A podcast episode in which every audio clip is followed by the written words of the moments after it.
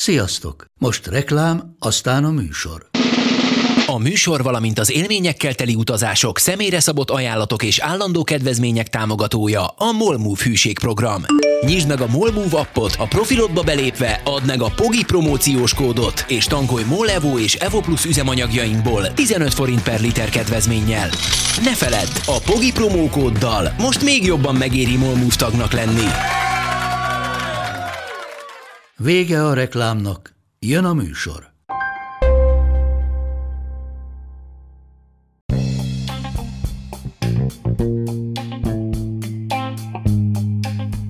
Ez itt a Pogi Podcast. Pogácsa Zoltán közgazdás, szociológus, politikai gazdaságtani podcastja a globális gazdaságról a klímaválság, az automatizáció, a digitális gazdaság, az egyenlőtlenségek és a posztdemokrácia korszakában.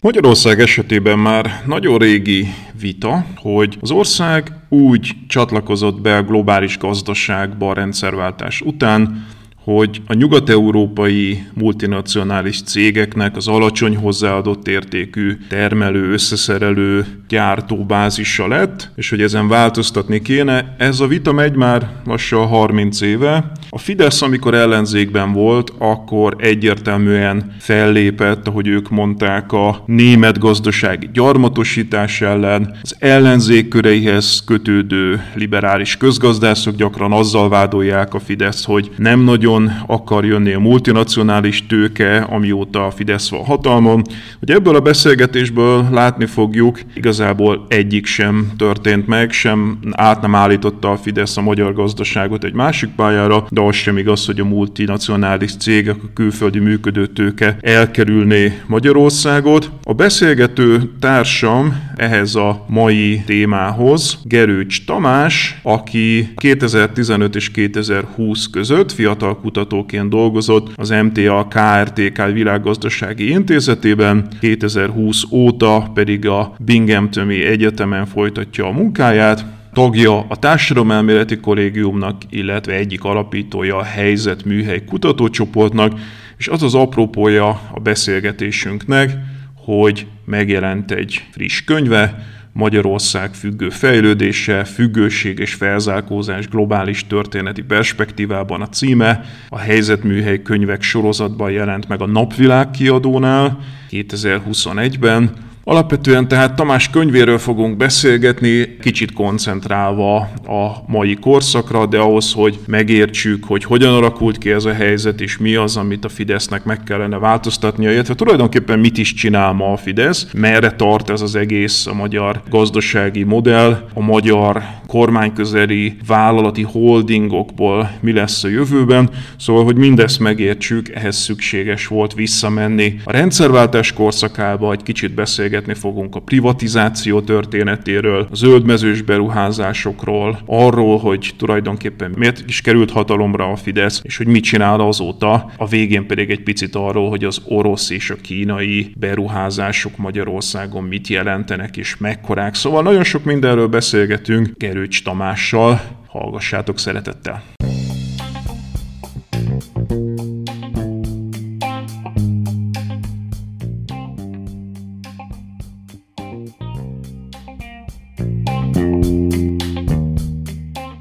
Köszönöm szépen, hogy elvállaltad ezt a beszélgetést. Szia!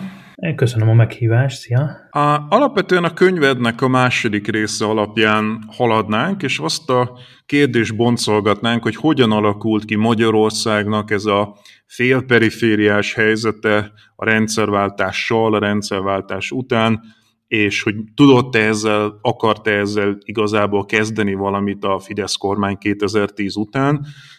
Szerintem ahhoz, hogy ezt megértsük, először is vissza kell mennünk oda, hogy túlságosan nem akarok visszamenni, hogy a Kádár rendszer alatt hogyan integrálódott Magyarország a KGST-be vagy a világgazdaságba, hiszen azok már elég régi korszakok, de azért arról muszáj lesz valamit mondanunk, hogy a rendszerváltással eh, hogyan integrálódott tulajdonképpen vissza Magyarország arra a félperifériára, ahol eh, hosszú idő óta, eh, évszázadok óta van a globális kapitalizmusban, úgyhogy azt szeretném, ha ezzel kezdenénk ezzel a részével a történetnek.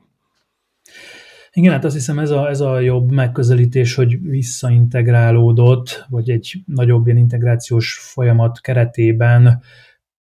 értelmezzük azt a változást, amit rendszerváltásnak hívunk, ahhoz képest, mintha azt gondolnánk, hogy valami teljesen új dolog alakult volna ki. Ez egyébként egy ilyen nagy mm, vita szokott lenni szakmán belül is, politikusok között is, hogy hogyan is értelmezzük a rendszerváltást, ez egy tiszta lappal indulás volt, érdemes oda visszanyúlni, mert onnan értelmezhető minden, vagy már akkor voltak ilyen történetileg megörökölt hagyatékai annak, ahogy, ahogy ez az integrációs folyamat valamikor sokkal korábban elkezdődött. Szóval, hogy, hogy itt egy visszaintegrációról van szó, és én itt mm, a könyvemben nyilván azt a megközelítést használom, ami hát ilyen globális és történet, tehát nem a tiszta lappal indulást veszem elő, sőt igazából azzal vitatkozok, hanem egy-két ilyen gazdasági folyamatot nézek meg, amik igazából így kibontakoztak a rendszerváltással, és tényleg azért azt látni kell, hogy, hogy ezek a folyamatok elég régről már ott voltak, igazából az állam szocializmus idején indultak be. Azok a főbb folyamatok, amikkel én foglalkozom egy kicsit közelebbről vagy konkrétabban, és ezek azok, amik így, így beütöttek élesen, és azt gondolom, hogy kölcsönhatásba kerültek végül is a politikai változással. Tudnál mondani így felsorolásszerűen egy-két-három ilyen meghatározottságot, ami szerinted hatott, és ami miatt nem tiszta lappal indultunk a rendszerváltás környéken? Persze, hát ez nagyon fontos. Mm, még mielőtt rögtön belemegyek ezekbe a példákba, így, így, így ha nevesítsem, egyébként mi az a konkrét folyamat, amit, amire én így ráfókuszáltam, és aminek a keret mentén értelmezem a rendszerváltást, ez a tulajdon kérdés, hogy igazából a magántulajdon kikristályosodása, kodifikált formája az, ami engem érdekel. Tehát alapvetően a rendszerváltást egy ilyen tulajdonjogi kérdésként kezelem egy picit, illetve ennek is inkább azt hiszem egy szociológiai értelmezését adom, nem önmagában a jogi kodifikáció érdekelt, hanem, hanem a, az osztályviszonyok érdekeltek, vagyis hogy milyen tulajdonosi csoportok, illetve tulajdon nélküli csoportok ö, jelentek meg, vagy hát így az, milyen, az ő viszonyuk hogyan alakult a rendszerváltással. És hát nyilván ilyen címszavakban ez, ez azért mm, nyilván azért ismert, hogy mi mire gondolhatunk itt, mint ilyen megörökölt terhek, vagy ilyen, ilyen erők, amik mentén ezek a maga a tulajdon nosi csoportok közötti viszonyos alakult, egyébként itt az adósság, államadósság az egy nagyon fontos kérdés, azon keresztül ugye a külföldi tőke, illetve a külföldi tőke tulajdonosok szerepel megjelenése ebben az egyenletben. Egy ilyen meghatározó tényező. A másik, amivel én foglalkozom a könyvben, az, az talán külkereskedelmi kérdésnek mondhatjuk, ugye meg volt egy valamilyen szinten rögzült integrációs formája Magyarországnak az államszocializmus idején, ez persze sokféle erőnek ki volt téve, meg így változott valamennyire a KGST-n belüli viszonyok, meg a KGST és nyugati kapcsolat változása mentén, de hogy azért volt egy mondjuk egy ilyen KGST integráció, na nyilván ez megváltozott, tehát a KGST 1991-re így össze roppant, vagy, vagy megszűnt működni, és egy teljesen más külkereskedelmi környezetbe találta magát az ország, tehát ez egy nagyon, ez egy nagyon meghatározó viszony volt. Azt hiszem egyébként nagyjából ez az a két ilyen És hát gaz... ugye a spontán privatizáció, tehát én nekem nagyon fontosnak tartom azt a részt, amikor tulajdonképpen leírod azt, hogy a 80-as évek végén egyfajta káosz keletkezett, az állam elengedte a centralizált kontrollt a privatizáció felett, és hát egyrészt elkezdtek kimazsolázni jobb részeit a vállalatoknak, vállalatvezetők, tehát nem ez lett a meghatározó, azt is leírod, és ezt sokan mások is hangsúlyozzák, hogy nem ez lett a meghatározó része a magyar tulajdonszerkezetnek, de a rendszerváltás kellős közepén bizony ez egy faktor volt, hogy itt beindult valami teljesen kaotikus, spontán privatizáció, amivel kellett valamit kezdeni az első szabadon megválasztott kormánynak, az MDF kormánynak. Igen, hát itt, itt, itt végül is ez jó, hogy mondod, mert a spontán privatizációt én már annak a folyamatnak a részeként értelmezem, ahogy a tulajdon ö, megjelenik, magántulajdon valamilyen formában megjelenik. Magyarországon egyébként ez is egy hosszabb folyamatnak a beérése volt, tehát a spontán privatizációt már tényleg privát szereplőkről beszélhetünk, tehát nyilván a magán tulajdonlásnak az első ilyen kvázi már kodifikált formájáról beszélhetünk még az államszocialista kereteken belül. És ilyen értelemben az is igaz, amit mondasz, tehát nekem talán az erre a részre vonatkozó állításom tényleg az ilyen szociológiai, hogy itt nem a, Szóval az irodalom, amelyik ezzel foglalkozik, hogy ezt nézi a pénzügyi mérlegét ennek, nézi a jogi környezetét ennek, és akkor tényleg megállapítják, hogy hát ez azért így túl lett fújva, mert nem, azért nem ezen múlott, nem, ez nem, nem, nem volt egy mohácsi vész típusú esemény, de persze azért jelentős volt. Na, amit én mondok, a szociológiai, az én megközelítésemben ez, ez fontosabb volt. Egyébként ez nem csak a spontán privatizáció, ez majd a privatizációra még jellemzőbben vonatkozik. Tehát igazából itt itt alakulnak ki azok az erőközpontok, azok a csoportok, akik aztán majd befolyásolnak egy csomó minden mást. Tehát ez nem azért fontos, mert most mekkora vagyonelemek kerültek csak kinek a kezébe típusú kérdés, hanem, hanem hogy hogyan alakul majd egy olyan ez egy ilyen, egy ilyen elit, vagy egy ilyen tulajdonosi osztályok hogyan jönnek létre, akik aztán determinálják majd egészen azt mondanám napjainkig, de legalábbis a 2010-es kormányváltásig azt, hogy milyen formában is zajlik ez a visszaintegráció. Hogy próbálják akkor összegezni, és kérdezem, hogy jól értelmezem-e azt, amit írsz, hogy ugye itt nem a Magyar Szocialista Munkáspárt az állampárt csúcsa privatizált, hanem egy ilyen, ahogy ugye Szalai Erzsébet szokta hívni, egy késő kádárkoli technokrácia kezdett el privatizálni, és hogy a 90-es első szabad választások idejére már kialakult valami fajta, hát ilyen magántulajdonos burzsóázia, vagy nem tudom, minek kéne nevezni ezt, akik egy erőközpontot jelentettek, és akkor ugye azt írod itt, hogy az Antal kormánynak felvetődött az a dilemma, hogy ők befelé privatizálnak, és akkor ezeket a csoportokat erősítik meg, akik egyébként politikailag inkább az MSZP-hez kötődtek, az frissen alakult Magyar Szocialista Párthoz, vagy pedig inkább a külföldi működő tőke irányába kezdenek el privatizálni, és nem pedig ezt a hazai érdekcsoportot erősítik. Jól összegzeme azt, hogy ez volt az első dilemma. Hát nagy vonalakban ez igaz, amit mondasz, de lehet, hogy egy kicsit azért a hangsúlyokat máshova tenném. Meg ez visszanyúlik a spontán privatizáció kérdésére is. Tehát az államszoci, a késő államszocializmust így nagyjából 80-as évek, 79 utáni periódust úgy értelmezem, egyébként említetted a Szalai Erzsit, igen, rá támaszkodok, a Böröc Józsefre is erőtesen támaszkodok, tehát a, egy ilyen tulajdonvákumnak értelmezem. Tehát egy olyan öm, politikai helyzet alakul ki, ez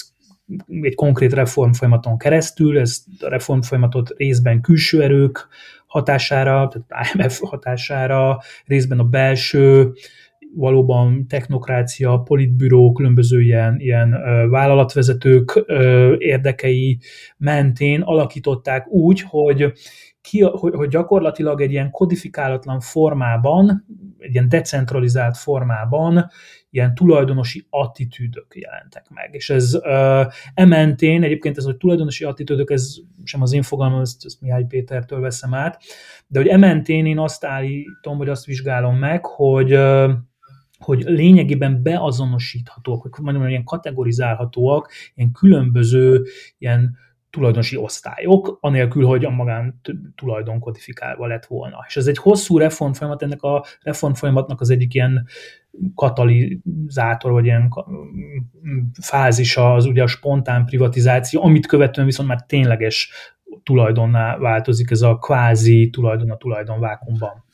És akkor ezek között a kategóriák, ilyen sematikus egy picit ez a dolog, de nyilván azért, mert nem jogi kategóriákról van szó, nem is szociológiai kategóriákról van szó, hanem így ilyen, ilyen attitűdökről van szó. Tehát itt, itt, itt rögtön megjelenik igen a külföldi tőke és, és a hazai vállalat vezetők két ilyen befolyásos csoport lesz. És akkor emellett még vannak az ilyen kisvállalkozók, akik mm, majd szintén azért fontos szerepet fognak játszani a rendszerváltással, de itt a két ilyen valóban ilyen dilemmatórikus helyzetbe kényszerülő csoport, az, az végül a külföldi tőke, és, és a hazai vállalatvezetők. Na és, most... és, és az ő kapcsolatuk, tehát a, a korai rendszerváltás, ban azt hiszem az érdekes, hogy a tulajdon hogy alakul, az az ő kapcsolatuk vonatkozik, illetve azok a politikai dilemmák, amik majd a privatizációban megjelennek, hát először az MDF kormány nem az az első kormány, hogy hogyan is privatizáljon, hogyan is stabilizálja a saját politikai helyzetét, viszonyuljon egy meglévő ilyen, hát ahogy te is említetted, ilyen, ilyen nomenklatúra burzsóáziához, amely eredetét tekintve MSMP, majd MSP kötődésű volt, hiszen az MSMP volt az a fajta politikai mm, csoportosulás, amelyik úgymond ezt a tulajdonvákumot kialakította, tehát úgymond a tulajdon az az ő velük való kapcsolatból eredeztethető, tehát én értelemben nagyon sokáig a vállalatvezetők az MSZP-től várták, hogy ezt a környezetet föntartják. Tehát, hogy hogyan viszonyuljon egy, egy, egy ilyen, valóban egy ilyen politikai beágyazott csoporthoz az MDF. Emellett igen, amit kezdjen a külföldi tőkével, egyébként nyilván ott, ott sokkal szűkebb volt a mozgástér, tehát a dilemma az nem, ha én úgy értem, ez a dilemma azért nem úgy nézett ki, hogy most a külföldi tőkét vagy a hazai tőkét kellett támogatni, hanem, hanem úgy nézett ki, hogy egyébként ilyen nagyon embriotikus állapotban úgy nézett ki, hogy ez ma is kinéz, tehát a külföldi tőkéhez való viszony az egy függőség az adott volt. Tehát igazából az államadóság ott vissza kellett fizetni, erről persze vannak viták, hogy ezt hogy lehetett volna ezeknek a feltételeit megváltoztatni devizához hozzá kellett jutni, tehát egy devizaválság volt Magyarországon, tehát én értem a külföldi tőkéhez való viszonyban kicsi volt, nagyon kicsi volt a mozgástér. Itt inkább ez úgy érdekes, hogy ehhez képest mi, mekkora volt a mozgástér a hazai tőke tulajdonosi csoportokhoz, illetve az ő viszonyai kialakításához. És ebben jelent meg az a dilemma, hogy vagy ezzel a nomenklatúra burzsóáziával kezd valamit az első demokratikusan megválasztott kormányzat, például, tehát hogy az ő érdekeiket képviseli, ő velük próbál egy politikai alkut kötni, ha tetszik, vagy pedig ellenséges viszony alakul ki, mert hogy politikailag beágyazott csoportról van szó, és ehhez képest, ha tetszik, egy alternatív mm, helyi tulajdon, az MDF-hez lojális helyi tulajdonosi csoportot kell tudni kialakítani. És ezt az utóbbit választott az MDF, ez, zsá, ez politikailag zsákutca volt, mert nem volt akkora mozgástér részben, a külföldi tőkefüggőség miatt sem volt akkora mozgástér, hogy ezt véghez tudta volna vinni. Tehát ilyen értelemben így nagyon leegyszerűsítve az a kísérlet, hogy leszakítsák a, a nomenklatúra burzsóáziát, a hazai, egyébként nagyon durva kényszerpályára kerülő tulajdonosi csoportokat a MSZP-ről, MSZMP-ből kialakult MSZP-ről, ez kudarcot vallott, és ez itt véget is jelentette az MDF próbálkozásának. És ugye ez a dilemma, ez marad velünk mind a mai napig, tehát alapvetően az, hogy ugye van egy hazai, eh, hát ugye amit Seri Gábor később úgy kezd el nevezni, hogy nemzeti burzsóázia, eh, és van a külföldi tőke, és ennek a dihotómiája, ez mind a mai napig egy velünk élő dilemma minden kormány számára, hogy melyiket favorizálja, és ugye a könyvedben rendszeresen elemzedést, hogy az egyik másik kormány milyen arányban támogatta egyiket vagy a másikat, amit majd szeretném is, hogyha később kibontanánk, hogy melyik periódusban hogy volt, de most egy kicsit menjünk oda-vissza, hogy akkor az MDF kormány tehát nem szerette volna ezt az MSZP közeli nemzeti burzsóáziát megtámogatni, ezért inkább a külföldi működő tőke felé orientálódott, ami a 90-es években nagyobb részt még az úgynevezett barna mezős beruházásokat jelentette, tehát ugye amikor egy ilyen diotómiát felállítunk, a barna mezős azt jelenti, hogy az államszocializmusból fennmaradt ipari kapacitásokat árultuk tulajdonképpen, tehát egy meglévő vállalatokat vettek meg külföldi cégek, szemben azzal, hogy később majd domináns lesz a zöldmezős beruházás, ami ugye azt jelenti, hogy teljesen új kapacitásokat hoztak ide, és ugye azt mutatott be a könyvedbe, ami nekem nagyon érdekes, hogy alapvetően ez a barna mezős beruházós díj, ez egyrészt az MDF kormánynak az utolsó éve, talán 93 környékén van egy csúcs ebben, de sokkal inkább a Horn kormány, tehát a legerősebb eh, privatizátor tulajdonképpen eh, az állampárti korszakból itt maradt eh, cégek kiárusításában az bizony a, a, a, a honkormány, főleg a 95-96 körüli időszakában, és hogy ugye az hát tulajdonképpen utána le is zárult, tehát a, a, az első 98 utáni Orbán kormány időszakára ki is fut ez a típusú barnamezős privatizálás, és azt is mondott, hogy ezeket a eszközöket jelentősen áron alul, tehát bebizonyítható közgazdasági eszközökkel, hogy jelentősen áron alul árusították ki a 90-es években. Megint csak kérdezem, hogy jól összegzem, amit mondasz. Nagy vonalakban igen, de, de akkor megint tegyek egy pár ilyen, ilyen ö, kiegészítést, vagy hogy én a hangsúlyokat hova raknám, mert ö, ez, ez egy nagyon fontos kérdéseket érintettél. Tehát kezdeném azzal, igen, hogy itt a, ugye ez megint egy ilyen klasszikus vita, a zöldmezős, barnamezős beruházások, mint a külföldi tőke, milyen formában, milyen feltételek között jött be. És ugye a barnamezős beruházásokat ugye nagyon röviden ugye az a privatizáció, tehát ugye az a meglévő vagyonelemek értékesítése. Tehát végülis itt az a kérdés az az, hogy valójában a privatizációnak mekkora volt a szerepe a tőkevonzásban, akár ennek a aranykorában, amit tök, tök jól mondta, ez 95 és 97 közötti időszak. És hát azt fogjuk látni, hogy ez, ez egy nagyon egyszerű empirikus kérdés, hogy nem volt akkora nagy, mint ha a számokból indulunk ki, mint azt meg a közbeszédbe gondoljuk. Tehát a, a zöldmezős beruházások, a működőtőke beruházások, azok elég korán megjelennek, és elég gyorsan átveszik a szerepét annak, ahogy, ahogy a külföldi tőke bejön, vagy ahogy az szabályozható, hogy bejöjjön. És akkor ez, ez, ez megint egy vita. Nagyon hasonló ahhoz, amit a spontán privatizációról mondtam, én itt egyébként nem azt képviselem, hogy a privatizációnak ne lett volna szerepe, hanem azt próbálom mondani, hogy a privatizációnak nem elsősorban is kizárólagosan a pénzügyi mérleg alapján értelmezhető a szerepe, hanem még egy ilyen szociológiai kérdésként értelmezem, hogy hogyan alakult át, vagy rögzült, ha tetszik, mert itt ugye már egy, egy, egy rögzülésről van szó bizonyos szempontból, a nagyobb tőkés csoportok egymáshoz fűződő viszonya, az államhoz fűződő viszonya, és ezáltal az egész magyar gazdaság nemzetközi integrációjának a feltételei hogyan változtak meg. Ez a kérdés. Ebben nagy befolyása volt egyébként annak, ahogy a privatizáció végbe ment, ahogy abból nagyobb részt egyébként kiszorultak a hazai szereplők, hát itt nyilván itt tőkés viszonyokat elemzek, tehát a hazai tőkés szereplőkről van szó, de itt föl lehetne tenni, Szalai Erzsit hivatkoztuk már, hogy ugye azért, azért ugye ez lehetett volna ezt teljesen másképp is csinálni, tehát hogy mondjuk a, munkás tanácsok, vagy valamilyen szakszervezetek, vagy munkás közösségek is részt vehettek volna a privatizációban, ugye papíron részt vettek, de az tipikusan elég gyorsan kiderült, hogy ez ilyen stróman szerepet szán nekik a, a hazai tőke, tehát ez, ez de facto nem ki, ki, teljesen kiszorultak ebből, egyébként ez valószínűleg egy politikai alkuk folyamatán keresztül történt így, akár a MDF-SZDSZ paktum bizonyos elemeire gondolunk, az eléggé leszúrta azt, hogy itt bármilyen munkás érdekképviseletről nem lesz szó, se politikailag, se gazdaságilag. Tehát lényeg, tehát itt a hazai tőke kiszorulásáról van szó,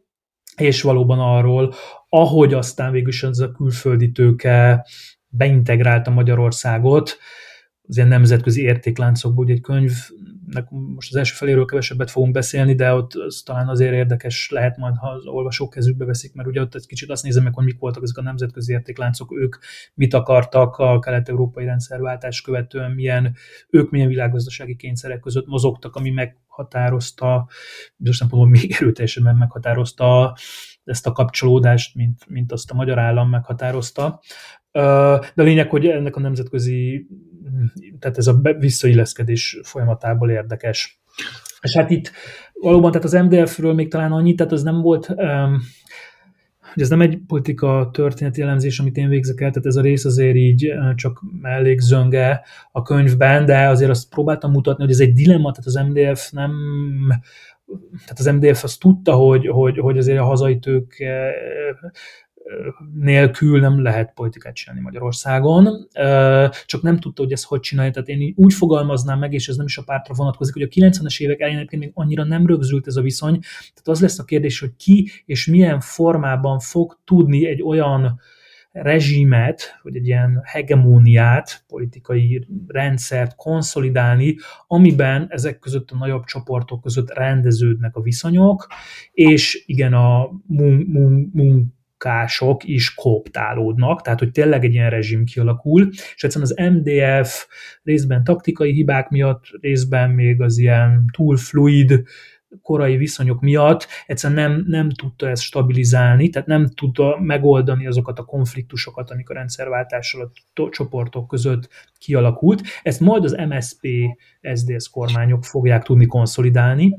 és ezt csak azért mondom, hogy, mert, mert vissza akarok itt térni egy kérdésre, mert itt első ránézésre mint hogy egy ellenmondásba futnánk bele, hogy azt állítjuk, hogy a, mégis az MSP lesz az, amelyik igazából a nagy, nagyobb részbe végrehajtja a privatizációt, nagyobb részben a külföldi tőke akkor szerez dominanciát, miközben az MSP kormány lesz az, amelyik elég sokáig fenntartja ezt a megörökölt kapcsolatát a nemzeti, Sering által nemzeti burzsáziának hívott hazai tőkés csoporttal is. Tehát, tehát bizonyos szempontból egy konfliktus helyzetben mind a kettőt képviseli, vagy itt jön be az, amit én mondanék, hogy, hogy konszolidálni tudja a rezsimet, tehát igazából ki fog alakulni az a kapcsolat, az a viszony, egy nagyon aszimmetrikus viszony, ami a hazai tők és a külföldi tőke között létrejön. Hát most ilyen, azt mondanám, ilyen proxy dátumként, és a bokros csomaggal, ez azt követő periódusban.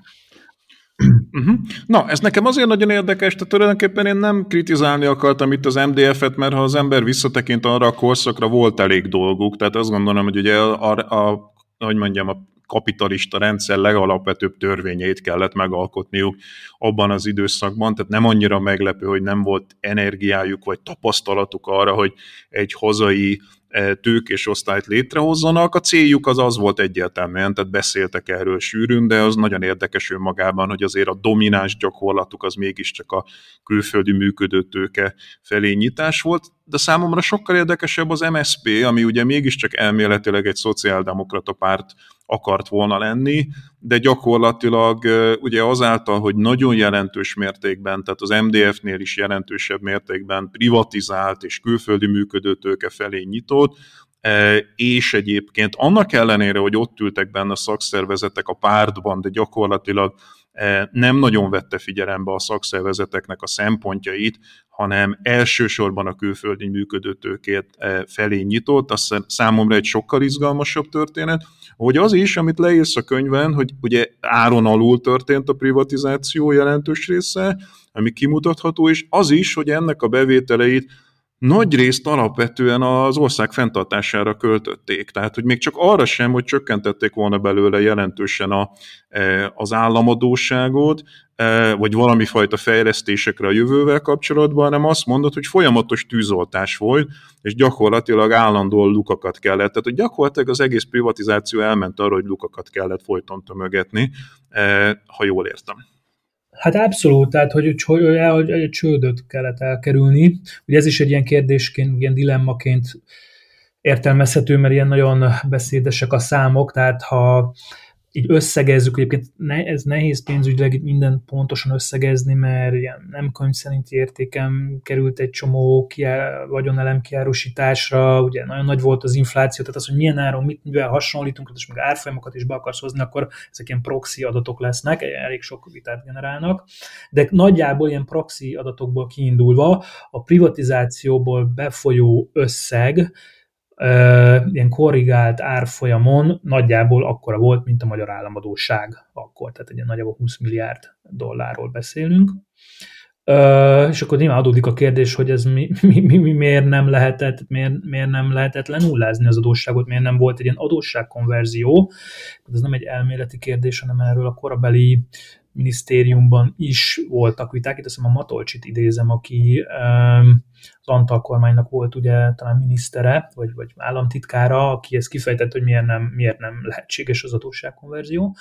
Uh, és valóban a, a rövid válasz az az, itt, amikor elvesznénk a részlet az adatok sűrűségében, hogy uh, hogy olyan nagy volt ez a külső teher, a kamatfizetés, az árfolyamváltozás, hogy gyakorlatilag ez a pénz az adósságszint fenntartására ment el, nem pedig a törlesztésére, és amint kezdett így kifogyni a muníció, a privatizációból befolyó muníció, főleg a devizamuníció, úgy ugrott azonnal az, az, az adósság. Tehát ez így látszik, hogy amit ugye egy ilyen rövid konszolidációnak hívok a 95-97-98-as periódusra, ez így 2000-es évek elejére kifut, és újra nő, nő az adósság. Tehát itt, itt ez ebből a szempontból, hát hogy hova rakjuk a privatizációt, nyilván anélkül, tehát ez, ez, ez egy valami szinten legitim érv, anélkül, hogy adósság ö, átütemezést kellett volna kérni, amit ugye politikailag el akart kerülni minden rezsim, tehát ez egy konszenzus a magyar politikai elitbe, hogy e, ebben nem áll bele. Ugye ezt megkérdezhetjük, hogy ez miért van ez a konszenzus, de mindegy, ez, ez a konszenzus fennáll. Ez az egyik dolog. A másik, amit, amit említesz, meg amit mondani akartam, hogy igen, itt a szakszervezeteket említetted, szóval ez nagyon érdekes, tehát hogy ezek, tehát egy ilyen rezsimnek az ilyen működésében azért nagyon sok szereplő közötti viszonyt kell megnézni. Politikailag, szociológiailag ez azért nem ilyen központilag most valaki hasára ütött és eldöntötte, hogy visszafizetjük, vagy nem fizetjük, vagy mit kezdjünk a nomenklatúra burzsáziával. Az MDF-nél is ezt kicsit így árnyalnám, tehát hogy az MDF nem, se nem kritizálni, se nem felmenteni nem akartam, tehát én is úgy értelmezem, mint ahogy ez egy a korai tőkés viszonyok közötti próbál koordinálni, és ezek nem kedvező viszonyok, tehát nyilván ez nem véletlen alakult így. De az, hogy az MDF-nél azért ott volt ez a dilemma a nomenklatúra burzsáziával, és az MDF-en belül felismerték azt, hogy az utolsó években már az MDF változtatni akart ezen a taktikán, és inkább próbálta azt, amit most előre utolok, majd a Fidesz fog csinálni, hogy inkább így el, el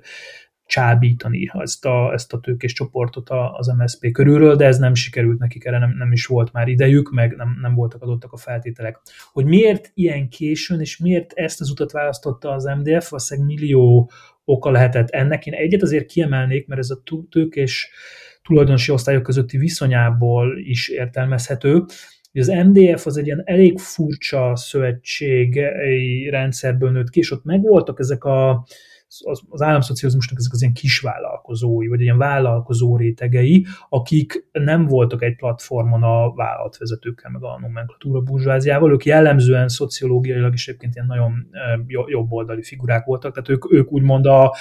a, az államszocializmusnak valamilyen fajta áldozataiként gondolhattak magukra, most lehet, hogy nem az áldozat a legjobb szó, de hogy, hogy, hogy az ő kiteljesedésük az nem az államszocializmusba jött létre. Tehát ezek az ilyen kis tulajdonosok, most hívjuk őket így. Na, ő az, az ő pártjuk volt az eh, MDF részben, ez sok egyéb osztály megjelent ebbe értelmiség, diszidensek, nagyobb tőkések is, tehát egy nagy egyveleg volt, de végülis ez volt az a vonal, egyébként a kisgazdapártot is valószínűleg ide lehet tenni, amelyik ahonnan jött az az igény elég sokáig, hogy konfrontálódni kell az MSZP-vel és a nemzeti burzsóáziával, és nem, nem, nem átmenteni azt a vagyont, ami a spontán privatizációval ez a tőkés csoport megszerzett, hanem igazából azt elvenni, vagy egy ilyen alternatív burzsóáziát kialakítani hát belül. Csak hát ebből ugye nem lett semmi gyakorlatilag, tehát dominánsan inkább a külföldi működő tökélet. Jó, azt javaslom, haladjunk egy kicsit az időben. Ugye a következő korszak az az első Orbán kormány, tehát a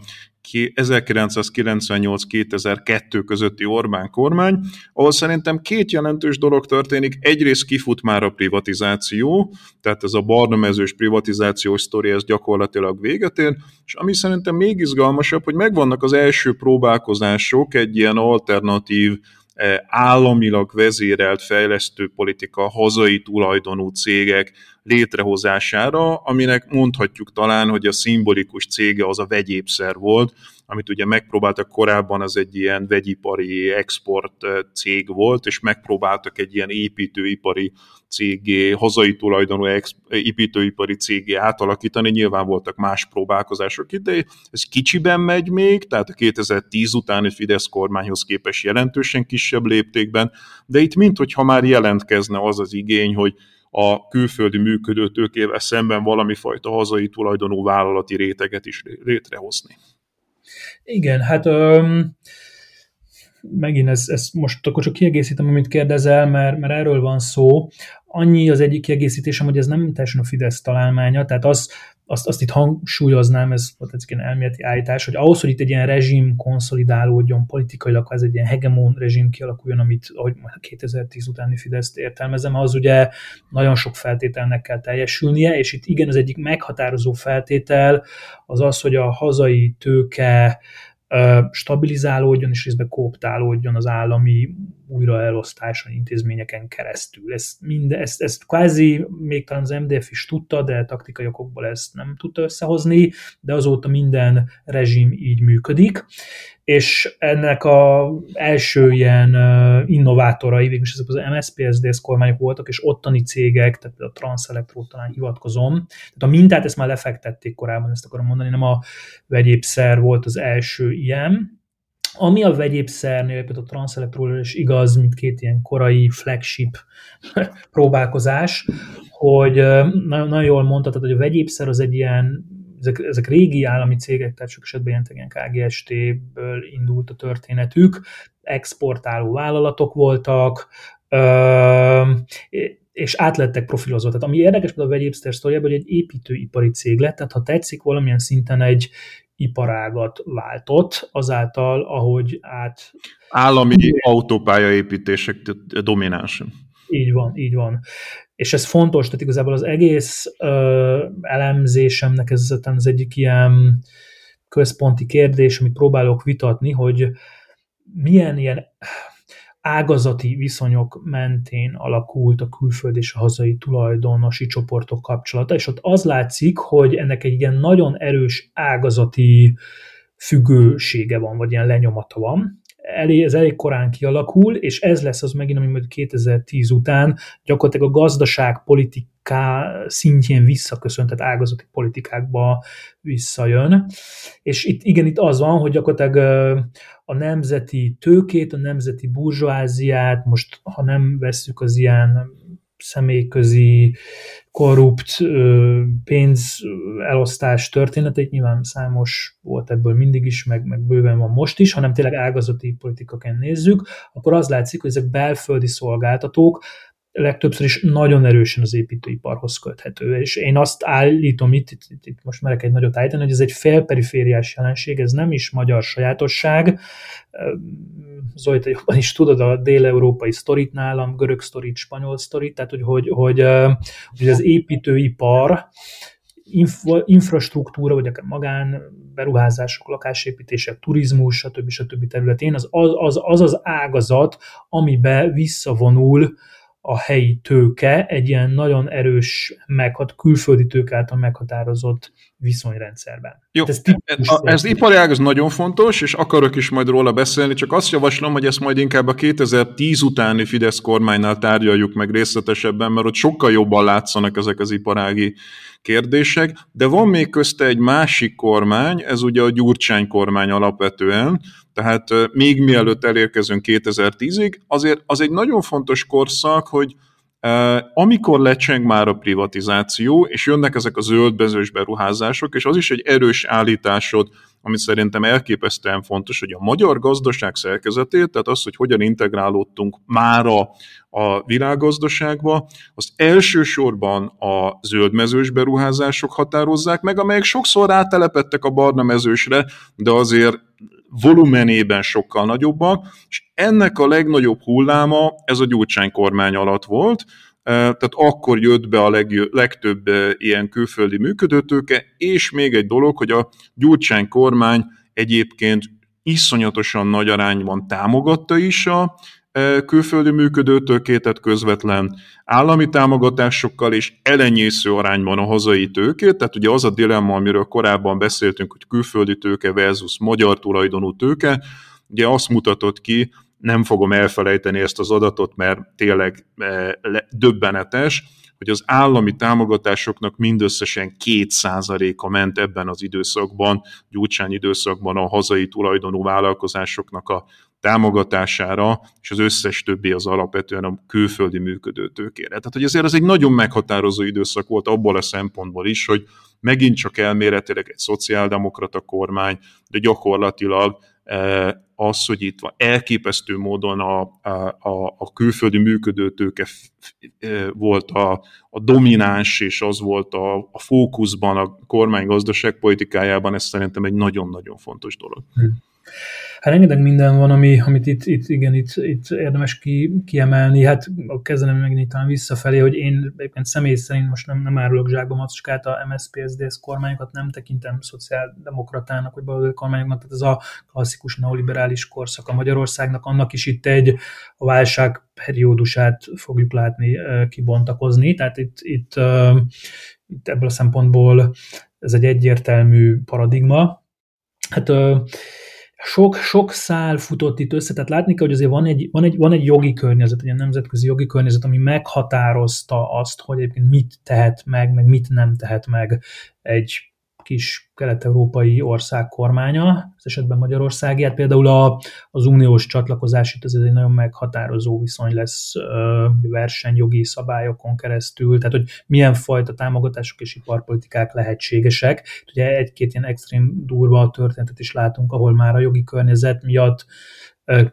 csődöltek be, vagy, vagy kerültek ilyen leszálló ágra fontos hazai vállalatok. Nem beszélve arról, hogy Magyarországon egyébként a 2000-es évekre egy olyan környezet alakult ki, pénzügyi környezet, hogy ezek a kényszerek nagyon megnőttek, tehát ugye egy IMF csomaghoz vezettek, tehát valójában itt egy adósság formájába jött be nagyobb részt a külföldi tőke. Az FDI szerepe inkább csökkenő tendenciát mutatott, illetve a végén majd be, belefutunk ugye a nagy válságba, itt is Megyesi Gyurcsány és Bajnai kormányokról beszélünk. Tehát alapvetően itt egy adósság megugrásos sztori van, ez számos fronton ö, érinti az országot, és valóban itt a gazdaságpolitikának volt egy szerepe abban, hogy ezt engedte, nem tudott vele mit kezdeni, nem védekezett elég, ugye mai napig erről vitatkoznak, hogy ez mi volt a MNB szerepe, mi volt a pénzügyminisztérium, mi volt a PSZÁV szerepe, tehát nehéz, nehéz itt igazságot tenni, de az biztos, hogy magánúton, kereskedelmi bankokon keresztül, alapvetően hitel alapú, hitel, befolyó hitelekre tudta alapozni ez a rezsim azt, hogy ahogy politikailag tudta magát konszolidálni. És az ideig óráig működött, hogy ezt ilyen privatizált keynesianizmusnak lehet hívni, vagy ilyen jövedelempolitikának lehet hívni, ez célozta a középosztályt, ez célozta a hazai tőkét. Ez ideig óráig működött, de, de nem volt örökké fenntartható. És még azt emelném ki, hogy egy nagyon erős kényszer ö, mozgott már ekkor a, a, a Gyurcsány kormányok idején, főleg 2004-től fölfelé, ez pedig valóban a, a hazai tőket, ez a régi nomenklatúra burzsázia és egyébként plusz még a MSOS, tehát a szakszervezeti csúcs szerv örökösének a viszonya az MSZP-hez, és ez erodálódott azáltal, ahogy szűkült a gazdaságpolitikai mozgástér, és romlottak annak a feltételei, ahogy támogathatóak voltak ezek a szereplők. Egyébként itt ebben én nagyon mélyen nem megyek bele, itt a Sharing Gábort említettük az ő, az ő könyve, az, amelyik ezt részletesen elemzi, hogy 2004-től végül is hogyan fog leszakadni? A, a, ez, a, ez a burzsa osztály az MSZP-ről, mik lesznek azok a pénzügyi kényszerek, az elosztás mechanizmusainak a beszűkülése, amire én is hozom ezt az illusztris ábrát, hogy ez mennyire lecsökkent, hogyan csúszik bele egy ilyen teljesen liberalizált környezetben az akkori kormány, nem teljesen előzmények nélkül ez a sztori sem abba, hogy a nemzetközi tőkért folyó verseny, tehát egy nagyon tőke szabadon kibe áramlik, tehát nagyon meg kell dolgozni azért, hogy már nincs mit eladni, hogy vonzák be a működő tőkét, itt adópolitika, munkaerőpiaci szabályozás, hogy a vámszabad területeket fel kellett számolni az EU-s csatlakozás után, tehát hogy kialakul egy ilyen nagyon erős kényszer, egy válság, azt mondom, egy válság helyzetből jövő kényszer, ami oda vezet, hogy nő a ráutaltság a külföldi tőkére, és nagyon erősen beszűkül a tere annak, ahogy a hazai tőkét lehet támogatni, miközben erodálódik, mondom, hogy sharing ugye ilyen generációs alapokra visszavezeti, hogy hogyan erodálódik a kapcsolat a MSZP és a nemzeti burzsóázia között, és ez egy szétesés történet innentől kezdve, amit így úgy próbál fogni a kormányzat, de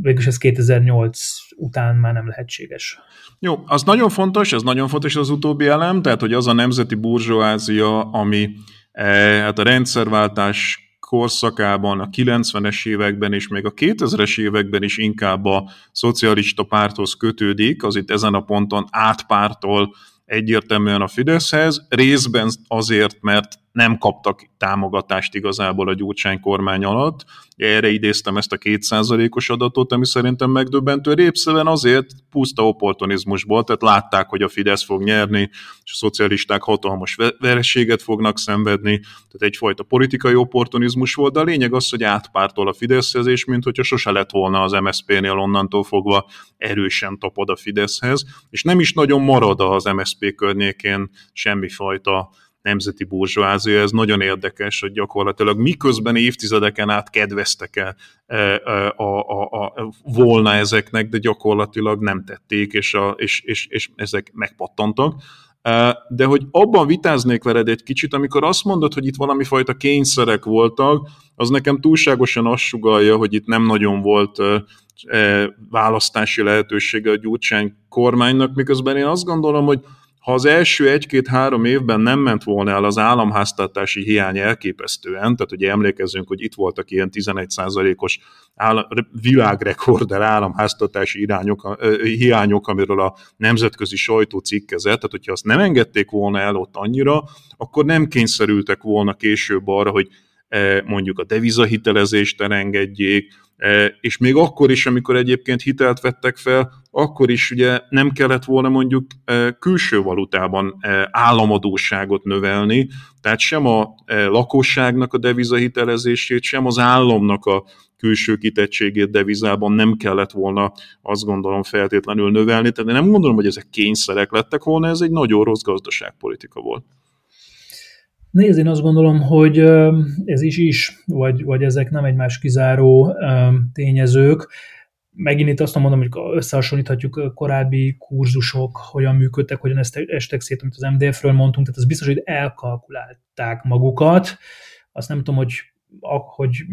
hogy lehetett volna egyébként okosabban csinálni, tehát hogyha történetileg nézzük, akkor így utólag látszik ezt, hogy elkalkulálták magukat, de ugye egy ilyen nagyon erős kényszer környezetbe kalkulálták el magukat, és csak az így le egy ilyen lábjegyzetbe hadd had szúrjon be tényleg így a, a, a jövendőbeli olvasóközönség számára, tehát tényleg azt hiszem az én könyvemnek egyébként a hozzáadott érték az kevésbé is, ezek az ilyen empirikus számok, mert ezek közadatok, bárki számára elérhetőek, ismerhetőek, inkább azt, ahogy én ezt nézem, és ahogy megpróbálom ezt a külső kényszert a belső folyamatokkal összenézni. Tehát ezt mindig a kettőt együtt nézem, sőt célom az, hogy ezeket kölcsönhatásban nézem, egymást meghatározó tényezőként értelmezzem, és végülis ezt mindig, mindegyik rezsimnél próbáltam, és tehát, hogy itt e, valahogy így értelmezem én is a Gyurcsány kormányt, most egyébként igazságot, én azt kerültem, itt nagy igazságot tegyek, tehát ezt csak jelzem, hogy az a vita, amire te is utalsz, ez fönnáll. Tehát az, hogy igen, a deviza hitelezés az, az egy zsákutca volt, tehát az volt az ilyen pávatánca annak, ahogy kimúlott ez a rezsim, és nem véletlenül majd, majd a Fidesz ezt nagyon erősen tematizálni fog, ezek a mai napig így vagy úgy tematizálva van a,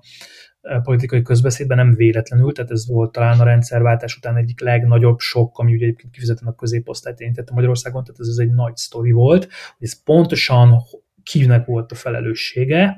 ez a legutóbbi választási kampányban is ez emlékez vissza, mennyire élesen ez, ez téma volt a jelöltek öm, személye kapcsán. Tehát, hogy itt, itt, itt, itt nagyon nehéz igazságot tenni. Én azt mondom, hogy, hogy is is, tehát hogy itt ezt elkalkulálta magát a rendszer, de azért nem volt teljesen szabad akarata, mert olyanok voltak már a nemzetközi jogi feltételek, tehát a jegybank ról szokás, hogy itt például a jegybanknak mekkora volt a szerepe ebben, Nézd, hogy, hogy mondjuk erre két dolgot. Tehát egyrészt én azt gondolom, a, a király Júliának a könyve azzal kapcsolatban, hogy mi volt a jegybank szerepe, tornádó oldalszere, szerintem abban az én számomra eléggé erőteljesen bebizonyítja a Juli, hogy a jegybank bizony rendszeresen figyelmeztette a kormányzatot. E, nyíltan is, tehát a sajtóban is, és egyébként e, a színfalak mögött is, hogy ezt nem kéne csinálni, de ennél szerintem még fontosabb, hogy ez már egy következmény volt. Tehát a devizahitelezés az valójában nem az eredendő probléma volt, hanem ugye amikor elment a költségvetés, elment az államháztartási hiány, akkor meg kellett szorítani, és a megszorításokat ellensúlyozandó hozta be a gyurcsány azt, hogy akkor legyen devizahitelezés. Tehát ez is egyfajta privatizált kényszianizmus, amikor azt mondja, hogy oké, okay, gyerekek, az állam megszorít, itt most ezzel rosszabb lesz nektek, de közben meg vegyetek fel devizahiteleket, és akkor nem fog fájni. Ezzel nem, nem vitatkozom, tehát a, kicsit persze helyén kezelem a, az én is azt a Király Júli a féle narratívát, hiszen ez is valamilyen szinten a hegybank narratívája, tehát nyilván az mérséket lesz itt az önkritika, de tény, hogy a maga a PSZÁV, tehát a pénzügyi felügyelet nem volt még az MNB alatt, tehát ugye egy teljesen más volt az intézményi környezet. Az biztos, hogy a jegybank figyelmeztetett, és a jegybanknak a mozgástere számos oknál fogva egyébként ez kapcsolódik az uniós csatlakozáshoz is, hiszen például az uniós csatlakozási szerződésben szerepel az euró bevezetésének kötelezettsége, euró céldátumokat adtak meg kormányok, tehát itt nagyon rögzült a, az a jegybanki mozgástér, ami tudott volna reagálni ezekre a dolgokra. Ugye majd, hogy nem egy ilyen félreértésbe kormányozta magát a kormány és a jegybank közösen azzal, hogy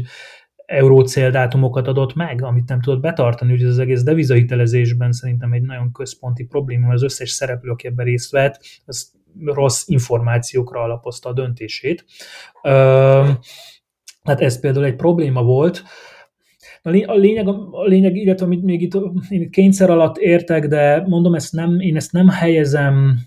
szembe a, a döntéshozatal szabadságával, tehát ha tetszik, megint egy, egy ilyen szociológiai, struktúra agencia problémaként értelmezem, tehát hogy itt volt egy adott struktúra, és azon belül volt az agencia. Itt nem vagy-vagy, hanem a kettő együtt érdekes, volt döntési helyzet, van felelőssége a döntéshozóknak, nem ugyanolyan a felelősségük, itt biztos, hogy a Gyurcsány kormánynak kiemelt felelőssége van, a pénzügyminisztériumnak kiemelt felelőssége van, a felügyeletnek kiemelt felelőssége van, szerintem az MNB-nek is megvizsgálandó a felelősség azon túl, hogy figyelmeztető jeleket adott, de ez egy politikai kérdés, szóval ebben nagyon mélyen azért nem megyek bele. Ami látszik, tehát ami viszont kényszerként azért látszik mindezek között, hogy liberalizált volt ekkor már a fizetési mérleg Magyarországon, tehát pár, melyik, bármilyen nemzetközi hazai szereplő nyithatott fiókot, és adhatott, vehetett devizát szabadon, hogy neki az jól esett, tehát igazából egy liberalizált bankpiacon vagyunk, e, ezt nem adott feltételek között nem lehetett szabályozni. Főleg mondom úgy, hogy egy uniós csatlakozás és félig meddig nyakunkon egy IMF program, tehát egy teljesen liberalizált tőkepiac mellett ez, ez történik. Tehát ez egy... Jó, jó, szerintem egy konszenzusra kerülhetünk, hogy tulajdonképpen ez egy ez egy vitatható és bonyolult helyzet volt, viszont ami biztos, hogy megtörténik ugye az összeomlás, Magyarország fölvesz egy IMF hitelt, ami a GDP 20%-át teszi ki, csinálnak utána egy hatalmas úgynevezett stabilizációt, ami valójában megint csak a, e, a, a, a GDP összeomlásához vezet, és munkanélküliség növekedése, bérek befagyasztása, e, tehát ez a 2008-9-10-es korszak, ez egy nagyon-nagyon rossz időszaka a magyar gazdaságnak, e, ezt nyilván megérzi, erről már beszéltünk, hogy a nemzeti burzsóázia átpártol a Fideszhez, mert látja, hogy az fog győzni, de a szavazók is, tehát hogy tömegesen millió szem hagyják el akkor a, e, ugye az SDS ki is esik a parlamentből, vagy nem indul el, a, e, az MSP pedig nagyon kis pártá e, csökken, és azóta sem tud, és jön a Fidesz. Na most akkor azt javaslom, hogy akkor töltsünk el egy, egy kis időt azzal, hogy mi a Fidesznek a lényegi iparpolitikája, vagy hogyan viszonyul ehhez a világgazdasági félperifériás helyzethez. És ha jól értem, akkor itt ugye az a te mondásod, hogy egyrészt köt egy kompromisszumot a dominánsan német tulajdonú külföldi működőtőkével, miközben retorikailag támadja, tehát német gyarmatosításról beszél, de közben azért egy jelentős kompromisszumot köt vele, és a hozzá átpártolt nemzeti burzsóáziára építve eh, elkezd dolgozni egy hazai tulajdonú erősebb nemzeti borzsóázia kiépítésén. Tehát hogy ez a két dolog, mint a párhuzamosan futna a Fidesznél. Igen, Abszolút, és, és én úgy foglalnám össze, egy, hogy kezdem egy nagyon rövid disclaimerrel, amit lehet, hogy legelején is mondom kellett volna. Tehát itt a Fidesz rezsimet, a NER hegemóniáját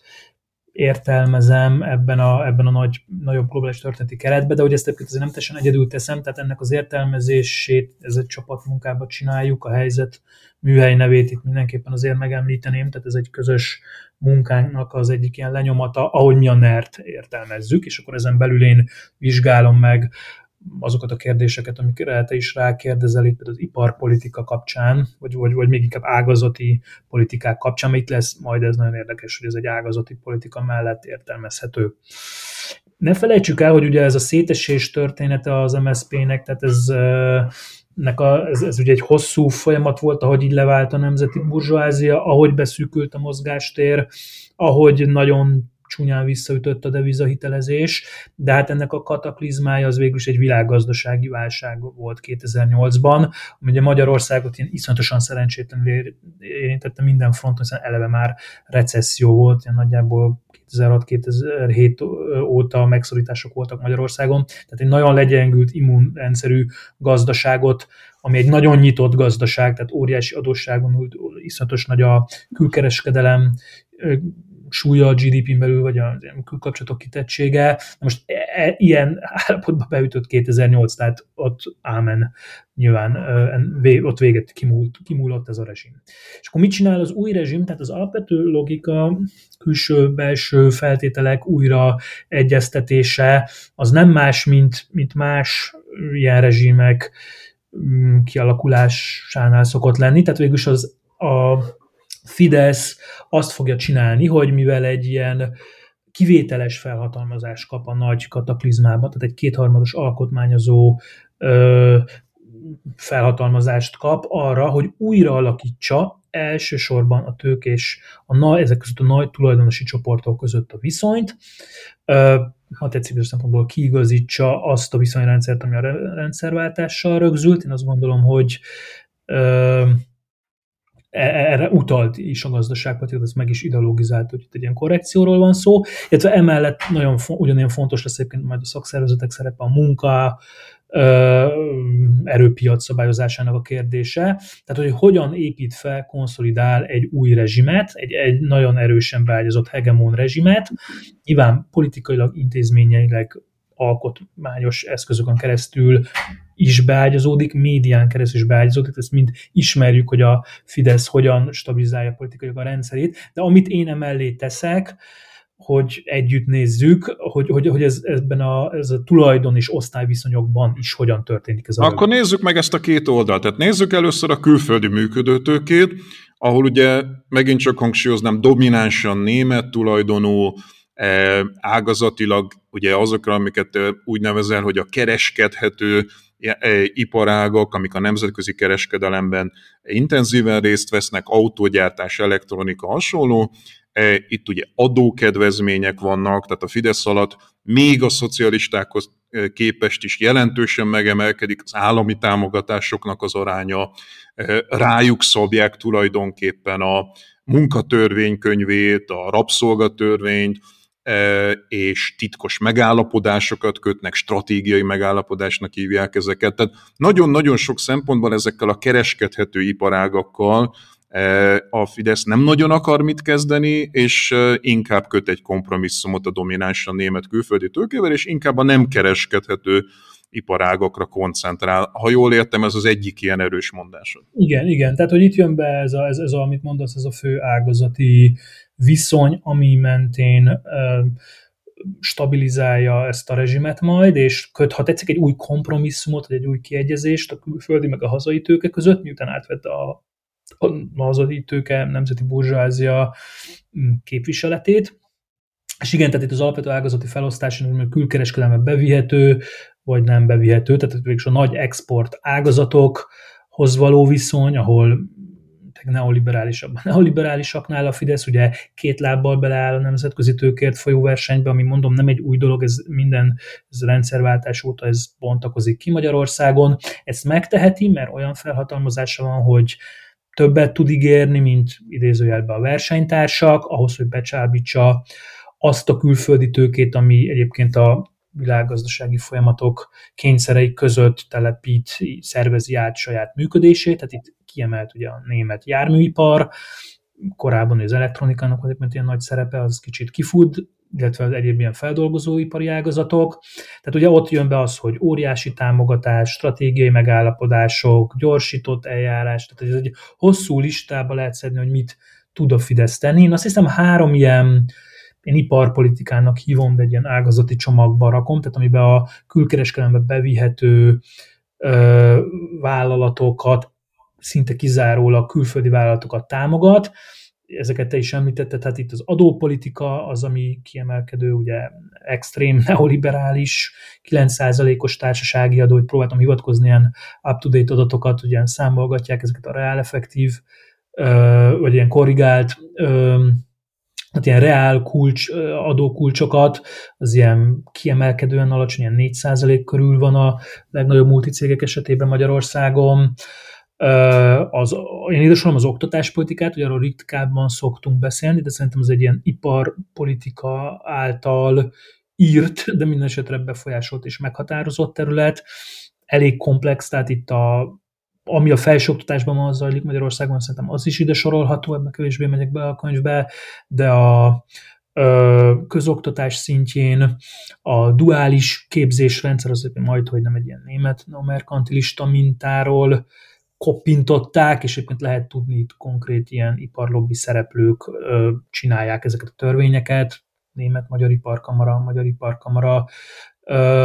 és a harmadik terület az ez a munka, munkaerőpiac szabályozása, ezt sem a Fidesz találta ki, tehát ez a 92-es munkatörvénykönyv már egy elég jó neoliberális munkatörvénykönyv volt, tehát a 2012-es, majd a későbbi 18-as, majd 20-as módosított, mi a rabszolgatörvényről beszélünk, tárgyalom ennek a főbb elemeit részletesen a könyvben, hát ez egy ilyen nagyon flexibilizált olyan munkatörvénykönyv, amire hát vállalatok kérték, tehát hogy majd, hogy nem kiolvasott, hogy tolban mondták, de nem csak a külföldi vállalatok, az a magyar cégeknek is jó volt, tehát az egy olyan dolog, ahol így össze, de nem minden fronton zajlik konfliktus a haza és a külföldi tőke között, ez tőke-tőke, tehát elég, ha munkaerő utánpótlás biztosításáról van szó, nagyon egy, egy, egy, egybevágnak az érdekek. Tehát azt, azt valószínűleg közösen a kamara koordinálásával ők kérték. De ez a három terület, amit azt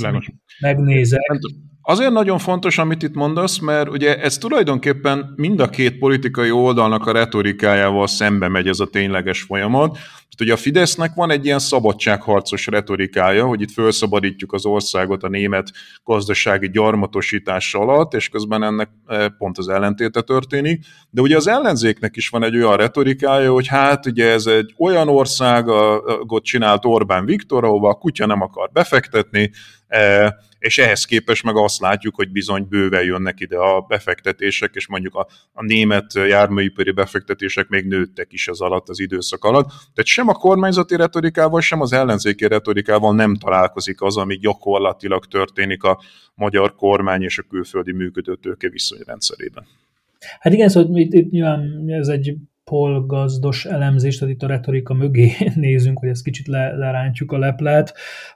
Nézd, az biztos, hogy, hogy a Fidesz mm, rezsim stabilizációjához nagyon nagy mértékben hozzájárult az adatokkal, és próbálom hivatkozni, hogy 2012, tehát pár évvel a válság elmúlta után így megugrik Magyarországon az FDI, német FDI, járműipari FDI, jön. Tehát, hogy, hogy ez egy elég komoly szerep lesz, valamilyen szinten stabilizálja az adósságot is. Itt olyan makro pénzügyi politikák megy bele az MNB támogatásával a kormány, hogy alapvetően zajlik egy ilyen fizetési mérleg konszolidáció, tehát ez egy fontos dolog, itt, itt, itt mindenképpen egy kiegyezés van a külföldi tőkével, nem egy konfliktus. Amire lehet ilyen harcias retorikát építeni, az megint visszanyúlik erre az ágazati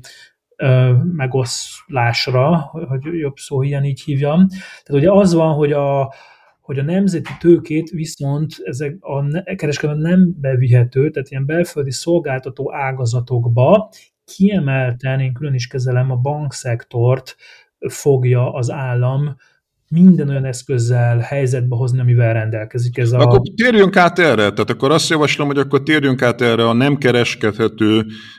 megerősítendő hazai burzsóáziára. Itt olyan szektorok, bankszektor, amit említesz, telekommunikáció, Kicsit az építőipar, ugye megint ez a hazai autópályaépítés, meg vasútépítés, tehát az állami megrendelések által vezérelt építőipar. Mi van még? Hát nagyon sok minden van, tehát igazából itt, itt nem szedtem össze az összes ágazatot, mert itt a nem tudom milyen IT szektorok. Energiaipar, igen. Tehát, hogy itt, itt, itt, uh, itt, itt a napi sajtót, ha felütöd, mindig találsz valami új céget, meg valami új ágazatot, ahol nyomulnak. Én inkább ezt tipizáltam, meg egy-két ilyen illusztris nagy példát kiválasztottam, tehát a belföldi szolgáltató ágazatok helyi infrastruktúrához kötődnek, a helyi piachoz kötődnek, és közvetlenül a helyi szabályozásnak. De azért, de azért nevezzünk meg pár ágazatot, mert szerintem nagyon fontos. Tehát ugye egyrészt van a bankszektor, ahol ugye van ez a e, az OTP riválisának a létrehozása a Budapest bankból, meg a Takarék bankból, tehát van egy ilyen... Igen. Nem, az nagy sztori, tehát az, ebben igazad van, tehát én Na, két dolgot akartam mondani, az egyik, hogy, hogy, tehát, hogy van egy ilyen, egy ilyen logika itt, ami egy ágazati logika, és az az, hogy ezek belföldi szolgáltatók, nem véletlenül, mert ott van az az agenciája a szabályozónak, amit ugye végigkeressük, meg kritizáljuk, hogy mit csinál a kényszerek között. Tehát a export ágazat az egy kényszer ágazat, ott nincs agenciája, ott beszállító, a belföldi szolgáltató infrastruktúra területén van agenciája, ott nem beszállító, és ott lesz az az egyik dolog, például konfliktus, tehát ott átrendezi a tulajdonosi viszonyok szerepét, kiszorít, megegyezik, államosít, sok mindent csinál, külön adót vezet be, vasárnapi nyitott, tehát hogy egy ilyen számos ilyen adó, szabályozói és elosztási eszközökkel megváltoztatja tulajdonosi viszonyokat. Tehát ez a logika, és akkor ezen belül látunk kiemelkedő ágazatokat, kiemelkedő példákat. Ezek éppen nem véletlenszerűen, hogy a bankszektor az itt egy kulcs ágazat mindig, én is külön kezelem a könyvbe. Hát igen, ott az látszik, ott hát ennek van, van ez a sztoria, én itt ezt megint csak így összefoglalom, de ebbe a logikába próbálom belerakni, az az, hogy hogyan zajlik egy, egy centralizáció, egy állami szabályozással támogatott ilyen tőke koncentráció, és hogyan alakul ki, hát végülis ez a nagy bankholding, ami még most is csak alakuló félbe van, de aminek központi szerepe lesz, mert részben ellensúlyozni fogja az OTP-t, ami egy picit azért mindig is egy ilyen önálló erőközpont volt a magyar gazdaság, vagy gazdaságpolitikában, hogy a kormányok jellemzően így fennakadtak rajta, itt pár példát hozok is erre. Első Fidesz kormány idejéből Bokros Lajos pénzügyminisztérium tehát ugye a, a Csányi Sándor, ő, ő egy ilyen önálló szereplője a magyar rendszerváltás utáni politikának, és ez egy hegemon rezsim esetében... Talán az utolsó igazán nagyon önálló szereplője még és volt valószínűleg, tehát most jön az, hogy ez az ő, ő sztoria itt valószínűleg ebbe az új, új kétharmadban átalakul erőteljesen. Tehát az, azt mondom, az OTP szerepét át fog alakulni. Itt lesz egy új bankpiaci szereplő, aminek be lesz ágyazva nemzetközileg is, ilyen félig meddig állami tulajdon is lesz benne, de inkább államközeli vállalkozók, ugye az Opus csoportban, ugye a Mészáros köréből fogják a menedzsmentet verbuválni, és ez egy nagy integrációs folyamat, azokból a bankokból kalapálják össze, amiket a válság alatt így kiegyezéses formában az állam fel tudott vásárolni. Megjegyezném én részben azért is kezelem a bankszektort külön, mert itt nem kiszorított az állam, picit rátett a különadókkal egy lapáttal, de ezek a devizahitelezésen megégették magukat ezek a szereplők. Ahhoz képest sokan mondják közgazdászok, hogy jó árat fizetett, tehát igazából kifizet, win-win szitu volt, kifizette a nemzetközi pénzügyi tőkét, nem konfrontálódott, és így építgeti, szépítgeti ezt a bankholdingot. Na, akkor a másik ilyen ágazat az az energetika, eh, ahol ugye, hát főleg ilyen francia-német szereplőktől vásárolja vissza tulajdonképpen az állama eh, különböző eh, elemeit ennek a magyar belső hazai energetikai piacnak, és adja át eh, megint csak egyfajta ilyen transfer privatizációval a eh, kormány közeli, eh, hát megint csak egy holdingnak tulajdonképpen. Igen, hát ott az egy zavarosabb sztori, meg sok szinten zajlik, meg egy olyan több szereplője van. Itt látszanak azok a szereplők, akik majd ebben az új, új környezetben akár egy holdingban, vagy valamilyen más partnerségben fognak működni. Nyilván a MOL nagyon fontos, hogy a MOL az első lépése a, a Fidesznek. Egyébként ezt már a bajnai kormány tervezte, tehát itt nem egy fideszes innovációról volt szó, hogy visszavásárolni hosszú évek kísérletezésre rakozása után a végül ugye orosz kézbe szurkult nyelvtegázhoz került a nagyobb, tehát 21,5%-os paket, ilyen, a, ugye egyébként tőzsdei cégről van szó, tehát nagyon sokféle tulajdonosa van. tehát az egy visszavásárlásos sztori volt, és olyan kiemelkedő szerepe van a molnak. Az egy régiós multicége Magyarországnak, tehát ha tetszik, azt nézhetjük úgy is, mint a nemzeti tőke nemzetközi esedésének egy ilyen sajátos vállalata. Ebben nyilván az MVM fontos szereplő, tehát a villamos energiaellátás, ugye részben egy közüzemi szereplő, ez ugye látszik, hogy minden fonton kriemelt ennek a rezsimnek még ilyen ideológiailag is, lásd rezsiharc. Uh, ugye ebbe a csoportba került azt hiszem aztán vissza, amit a német vállalatoktól vásároltak meg, akár mint helyi közüzem, tehát villamosenergia, vagy földgáz ellátóüzem, vagy ugye az EON-tól azokat a infrastruktúrákat és ilyen royalty jogokat, ami alapján például a gáz szerződést tárgyalhatta újra tavaly ugye a magyar kormány. Tehát ez egy nagyon kusza történet, és tényleg azt lehet mondani, hogy kicsit egyébként ilyen minden irányba kritizálható, vagy az örökség is kritizálható, tehát ez egy nagyon stratégiai szektor, az energiaszektor egy ilyen energiafüggő és egyébként iparosító gazdaságban, mint a magyar, tehát az, hogy ott egyébként külföldi tulajdonba volt a gázimport szerződés tárgyalás, ez azért egy felvett tényleg kérdéseket. Tehát itt zajlik egy ilyen vissza, mégis ezt én azt mondom, hogy egy visszaállamosítás. Visszaállamosítás. Oké, okay, a harmadik ilyen szektor az a kommunikáció, telekommunikáció, itt meg ugye az Antenna Hungária, 4IG, ezek a lényegi cégek. Mondja erről pár szót. Igen. Ez egy nagyon izgi sztori szerintem. Én itt, én itt um, kézirat lezárásánál eszméltem rá magam, és akkor egy írás közben kristályosodtak ilyen minták, ami a bankholding, meg, a, meg ez az új magyar ilyen távközlési holding, nem tudom, hogy ennek lesz majd a neve, vagy lesz, lesz majd valami neve. Tehát, hogy ez egy ilyen nagyon izgi, egy ilyen sablon szerint történik, hasonló a, a bankszektorhoz, és azt hiszem, a, amiket olvastam a sajtóban, az ambíciók is hasonlók, egy regionális, egy multi távközlési céget akarnak létrehozni, nem csak a hazai piacot akarják így átrendezni, ez nagyon régóta, az 2010 óta van, más távközlési különadókat, hogy szerettek volna vagy a mobil szolgáltató piacon, tehát egy negyedik szereplőt ugye Fidesz be akart volna hozni, ez nem nagyon jött össze. Most jön, jön az a sztori, hogy, hogy egy visszaprivatizációval az Antenna Hungáriát ugye visszavásároltak a francia tulajdonosától, mellé fölpumpáltak egy ilyen neres céget, most nem tudom minek hívjuk, tehát egy közpénzből jól kitömött vállalatot, és ezeket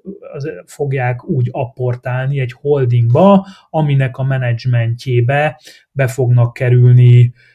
végülis a legfontosabb ilyenkor neres cég, tehát a Mészáros és Mészáros vállalat csoportból, a Opusból emberek, és ennek már a finanszírozását részben azok a bankok végzik, amik egyébként majd a Opus féle bankholdingnak lesznek a tagszervezetei, tehát itt én bizonyos szempontból összeférhetetlenségi viszonyokat is kereshetnénk, ezt majd nyilván fognak is. Tehát, hogy így nagyon körbeér ez a történet, és létrejön igen egy ilyen holding vállalat, ami jelentős részt állami pénzből lett, állami szabályozás által lett kialakítva, alapvetően piaci szereplő, alapvetően egy magáncég, az is lehet, hogy tőzsdén fog a, a forrásait ö, megújítani, és régiós aspirációkkal fog rendelkezni, de minden szálon, mondom a menedzsment személyes szálán keresztül valamilyen arányú állami tulajdon részvételével ez a NER-hez államhoz köthető magánholding. Oké, okay, tehát akkor vannak ezek az iparágak, bank, energetika, e, telekommunikáció lehet, hogyha gondolkodnánk, tudnánk még egy-kettőt mondani, de hogy alapvetően az a stratégia itt, hogy állami eszközökkel létrehozni a kormány oldalhoz közel álló ilyen nagy holding cégeket. Gondolkodtam, miközben olvastam a könyvedet, hogy hol van ilyen, és ott alapvetően az, e, nekem a távol-kereti modell jutott eszembe erről, tehát hogy egészen nyilvánvalóan hasonló dolgok történtek Dél-Koreában, Szingapurban, ahol az állam ilyesmiket csinált, és a legerősebb analógia, lehet, hogy meg fogsz lepődni, de nekem Tájvan egyébként, ahol Tájvanon konkrétan a Kumintángnak vannak cégei. Tehát ugye az ott a jobboldali párt a politikai rendszerben, és bizony a, jobb, a egykor hegemon e, Kumintángnak párthoz kötődő cégbirodalma van, és nekem erre hajaz egyébként a legjobban az, ami Magyarországon történik. Majd egy kicsit abban e, e, árnyalnám azt rögtön, amit mondok, hogy ezek azért exportorientált cégek, tehát hogy a magyar esetben nagyon-nagyon kevés olyan cégről beszélhetünk, ami nem a hazai piacon vagy az állam kegyeiből él, hanem képes exportra, amíg azért a távol-kereten ezek keményen exportorientált cégek, de valahol mégis, hogyha ha akarok találni valami fajta párhuzamot más ilyen félperiférikus országokkal, akkor a távol-keret jut eszembe. Hát egyébként nem is kicsit árnyaltat, tehát szerintem ez egy kulcsmomentum, ami alapján én is értelmezem, végülis a könyvnek talán ez a tétje, hogy az olvasóknak ez lehet majd egy ilyen kérdés, egyébként nagyon direkt választ nem adok rá, ezt az olvasókra bízom, én csak a térképet rajzolom fel, tehát hogy ez egy fejlesztő állam-e vagy sem, vagy mi, mennyi, hol fognak ezek a függőségek átalakulni, vagy éppen újra alakulni, azt követően, hogy föl sikerül ezeket a vállalatokat mondjuk így fel, felturbózni. Egyébként sok más nekem néha, nekem kicsit ilyen háború után akár ilyen, ilyen francia fejlesztési modell is beugrott. Tehát, hogy ez egy klasszikus fejlesztő állami paradigma, egyébként ugye a gazdaságpolitikákat kialakító stratégák nem rejtik ezt vék alá, Matorcsi György rendszeresen ezt hivatkozza is. Kérdés az, hogy ez az-e vagy sem. És egyébként erről van vita az irodalomban, nemzetközi, meg a hazai irodalomban is, hogy ezt a Or- Or- Or- Orbanomics az egy fejlesztő állam, vagy a matolcsizmus az egy fejlesztő állam-e, vagy sem. Az én, ahogy én látom az alapján, a térkép alapján, amit találtam, vagy rajzoltam, ez nem az, és a nagyon rövid válasz az az, amit te is mondasz, tehát, hogy ez az alapvető függő viszony, tehát ami a nagy foglalkoztató, feldolgozó iparágak, exportáló szektoráit jelenti, plusz az állam, az a gazdaság szereplőinek finanszírozási igényeit érinti, abban ez nem hoz változást. Tehát ott, ott abban nincsenek, ott nincsenek cégek, sőt ott kiszorulnak a hazai beszállító cégek. Ez nagyon-nagyon a... fontos, mert ugye az biztos, hogy a politikai hatalmi konszolidálására a rezsimnek tökéletes az, hogyha egy cégbirodalmat hoz létre, de az igazi kérdés az az, hogy ebből a félperiférikus helyzetből ki tudja mozdítani a gazdaságot, és azt gondolom, hogy ezek a szektorok nem alkalmasak arra, e, vagy hát egyelőre, hogy mondjam, elméletileg el lehet képzelni, hogy ez a nagy magyar bankholding, ez majd e, versenyképes lesz, vagy akár egy energetikai, vagy egy, e, egy távközlési cég is, csak ugye ha azt nézzük, hogy az eddigi cégek mennyire voltak, hát hogy azért a MOL és az OTP esetében is inkább egy ilyen kelet-dél-kelet-európai terjeszkedés volt a maximum, amit ki tudtak hozni, tehát az, egy, az még a jövő kérdése bizonyos szempontból, hogy ezeknek a versenytársai azok tudnak-e túlterjeszkedni, akár csak Magyarországon, mert alapvetően még Magyarországon sem tudtak. Hát abszolút, tehát hogyha az a kérdés, hogy ez fejlesztő állam felzárkózás, várhatunk -e ettől, akkor én is oda tenném le a voksomat, hogy nem, és ennek számos példáját próbálom hogy hozok ilyen, ilyen érveket, hogy miért nem, de ezek persze vitathatók, mert most itt már jövőről beszélgetünk, az kicsit spekuláció. De igen, az egyik dolog az az, hogy nézd egyébként a Magyarországon működő legerősebb multinacionális vállalatok, azok igen a MOL, meg az OTP, meghatározott regionális fókuszba, de ugyanezekben, ugyanazokban a szektorokban találjuk őket, mint ahol egyébként ez a rezsim ilyen alternatív holdingokat hoz létre, részben egyébként ezeket a cégeket gyengítve. Tehát itt rögtön egy ilyen dilemma van, hogy mit jelent majd az OTP-nek az, hogy egyébként a hátországában, hát most nagyon csúnyát fogok mondani, hogy így hátba szúrják, tehát hogy itt igazából ez mm, ebben a formában tényleg csak úgy értelmezhető, hogy a rezsim politikai konszolidációját fog elősegíteni ez a bankholding. Az, hogy ez egy ilyen magyar pénzügyi tőkének az ilyen nemzetközi működésé mit jelent, nem, ez így nem látszik. Egyébként hozzáteszem, hogy ugye ez egy nagyon régi dolog, és ez egy félperifériás dolog, tehát a államilag kitömött, meg ilyen függő cég, tehát ez az államnak se jó, ha állandóan tömögetnie kell. Tehát egy idő után mindig ott van a kényszer, hogy ezek a cégek, ugye jellemzően említettük az építőiparban, azért szerezzenek már maguknak valami piacot, ahol tudnak így a otthoni közbeszerzéseken kívül is. Ez annyira régi történet, hogy tényleg államszocialista külgazdasági kapcsolatokig visszavezethető. Ezek, ezek, ezek prób, ilyen próbálkozások mindig vannak. Ugye nyilván így nyugatra ez sose fog menni, tehát magyar autópálya építő nem fogja nem tudom, fejleszteni a New Yorki metrót, vagy hát esélytelen, vagy nem fog Németországban autópályát építeni. Ezek mindig ilyen, ilyen keleti nyitás, déli nyitás, tehát ezek mindig a harmadik világba az ottani zavaros vizekbe halázgatásnak a történetei. Itt sok ilyen egzotikus példát fel lehet hozni, vannak szebb sztorik, meg kevésbé szép, tehát mindenféle sztori van. Látjuk, hogy ez nagyon erősen foglalkoztatja a nemzeti burzsázia fantáziáját, a Fidesz ennek dedikál intézményeket, az ilyen gazdaságdiplomáciának a célkeresztjébe van, és igen, sajtóban olvashatjuk, hogy milyen félimedi kudarcba fulladt ilyen indonéz közbeszerzéseken, vagy éppen a Zambiába hidat próbál építeni a Duna aszfalt, tehát hogy vannak ezek a sztorik. Magában ez nem lenne rossz, tehát hogyha mondjuk magyar cégek a harmadik világban amúgy tudnának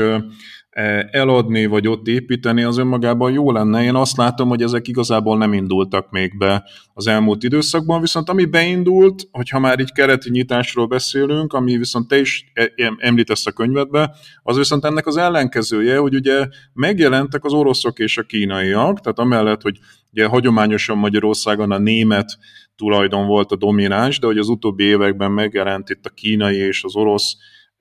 tulajdon is, és akkor azt szeretném, ha egy kicsit még itt a végén erről is beszélnénk, talán először a kínairól, itt ugye olyanokat lehet emlegetni, hát a legismertebb ez a kínai, e, magyar, Belgrád, Budapest gyorsvasút, aztán ugye a Borsot Kemnek a megvásárlása, akkor egy hatalmas napelempar Kaposvár mellett, meg hát a Fudán, amennyiben ezt a gazdaságnak a részének tudjuk tekinteni, de hogy mindennek ellenére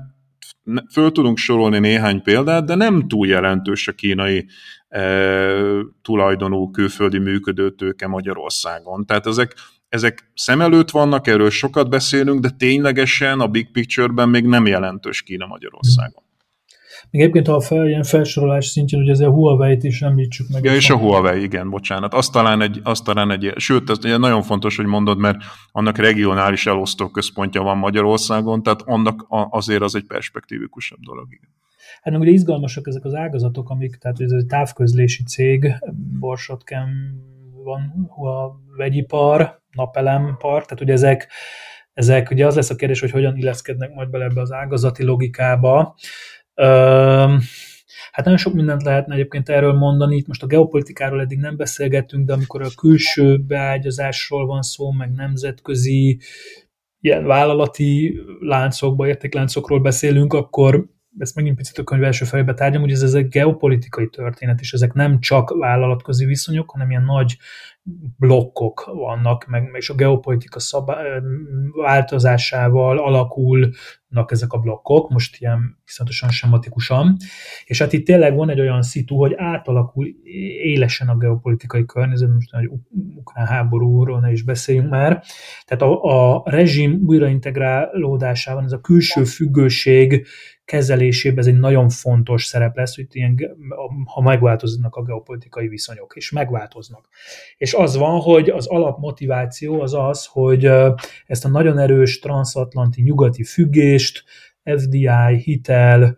transferek, ugye az EU-s transfereket mindig lefelejtjük, nagyon fontosak pedig, azt valahogy diversifikálni próbálja annak érdekében, hogy a saját mozgásterét növelje, illetve hogy ezt Mennyiben saját... sikeres ez? Tehát azt akartam kérdezni, hogy ugye egyetértesz azzal, hogy ez eddig alapvetően nem nagy volumenű beruházás, és mennyire látsz perspektívát abban, hogy ez nő? Ma kínaira gondolok konkrétan. Konkrétan.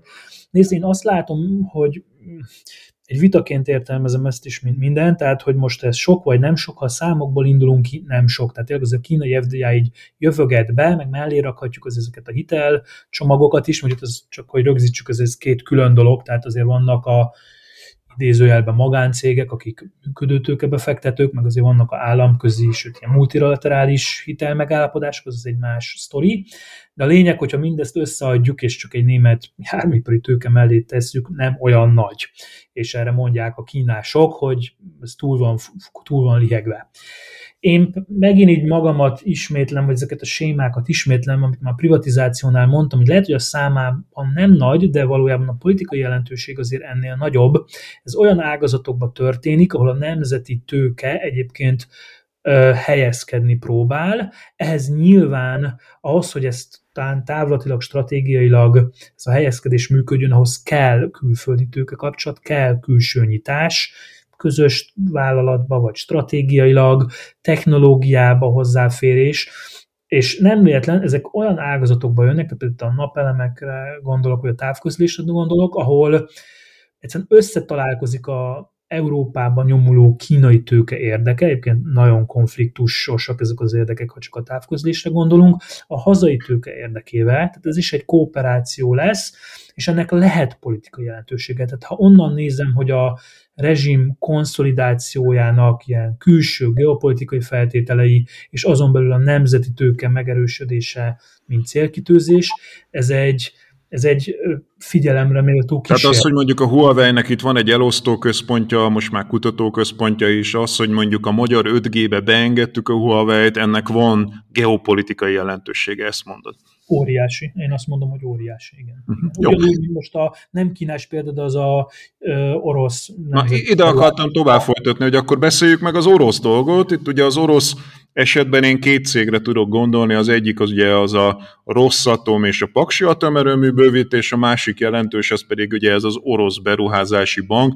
amiben egyébként a második legnagyobb tulajdoni részt a magyar kormány vásárolta meg, és amelyik egyébként hát hitelez Magyarországon. Igen, hát ugye rögtön kötött is pont a mol meg az OTP-vel ilyen finanszírozási megállapodást. Um, az orosz sztori bonyolult, meg ugye annyiba egy kicsit szerencsétlen helyzetbe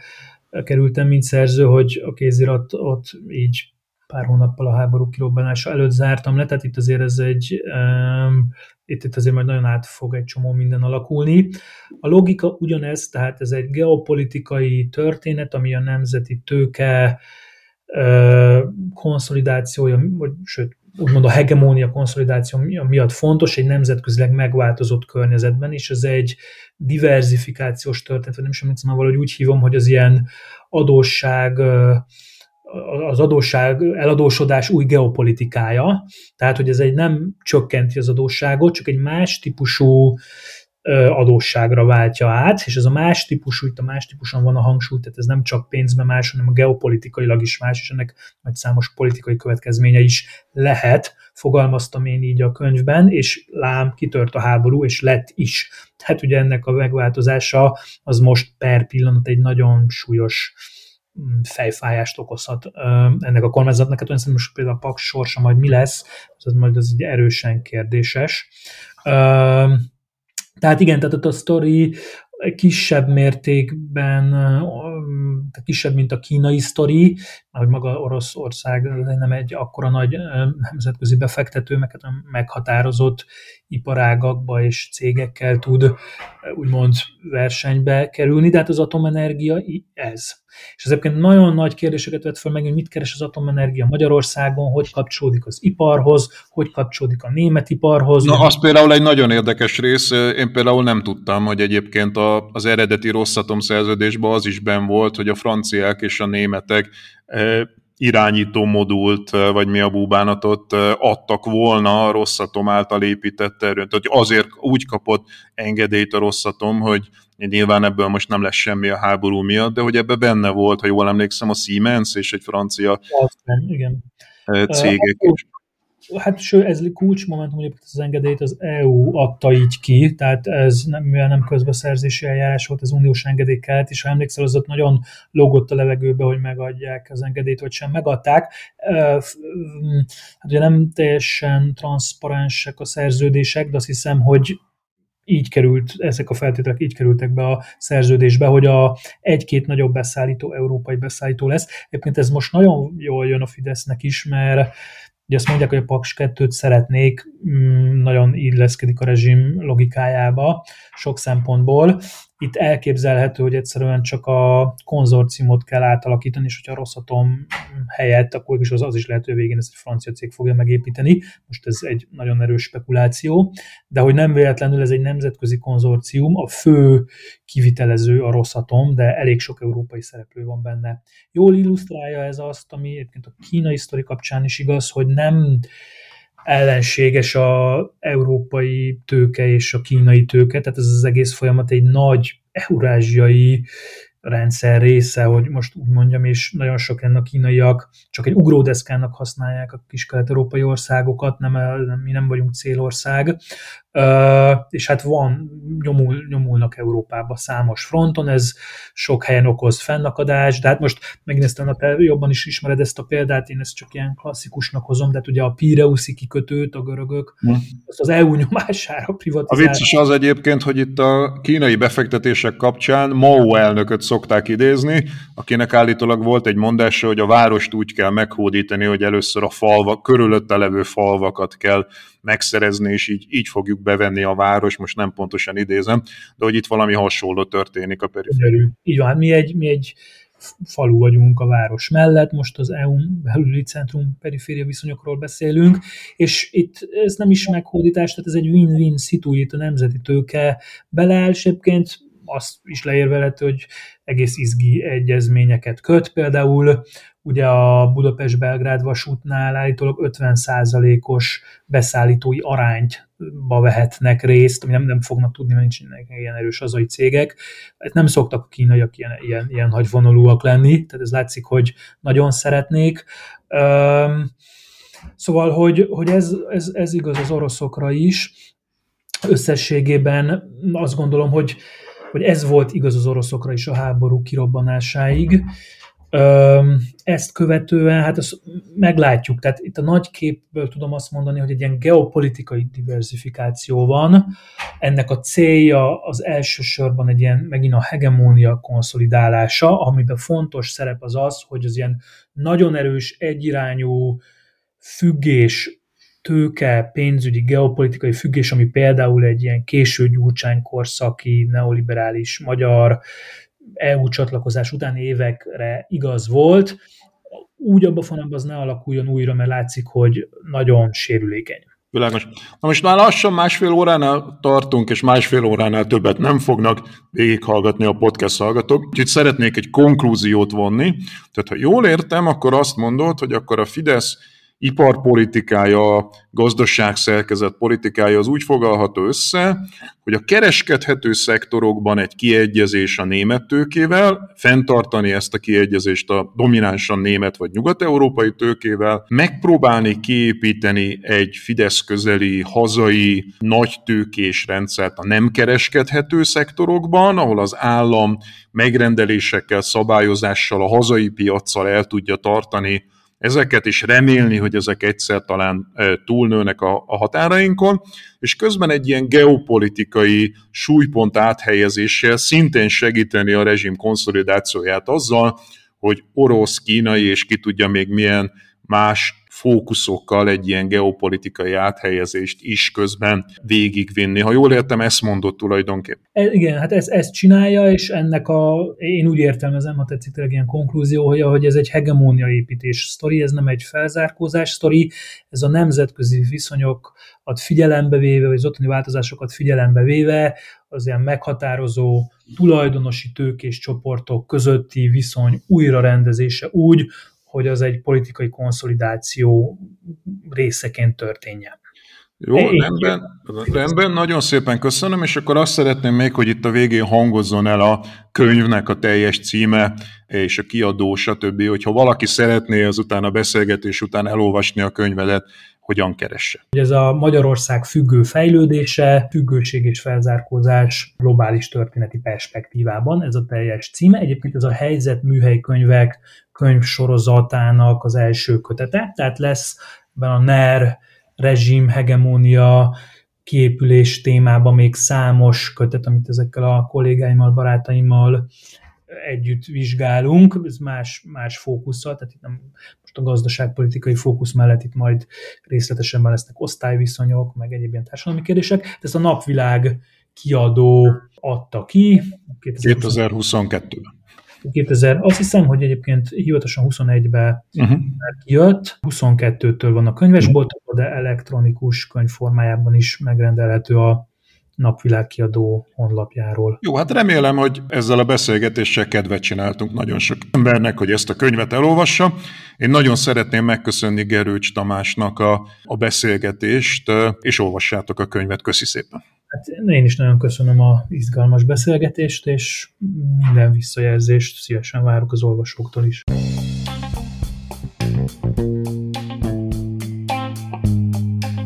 Ez volt ma a Pogi Podcast. Ha vitába szállnál az elhangzottakkal, vagy témát javasolnál, keresd a Pogi blog oldalt a Facebookon. Ha támogatnád a podcastot, azt a www.patreon.com per Pogi Podcast oldalon teheted meg. Köszönjük!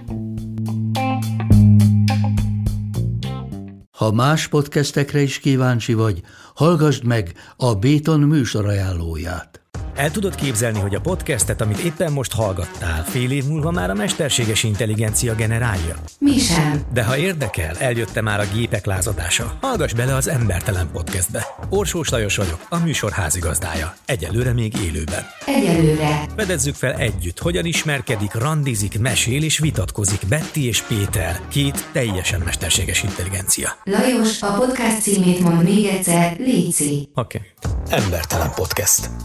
Ez a műsor a Béton közösség tagja.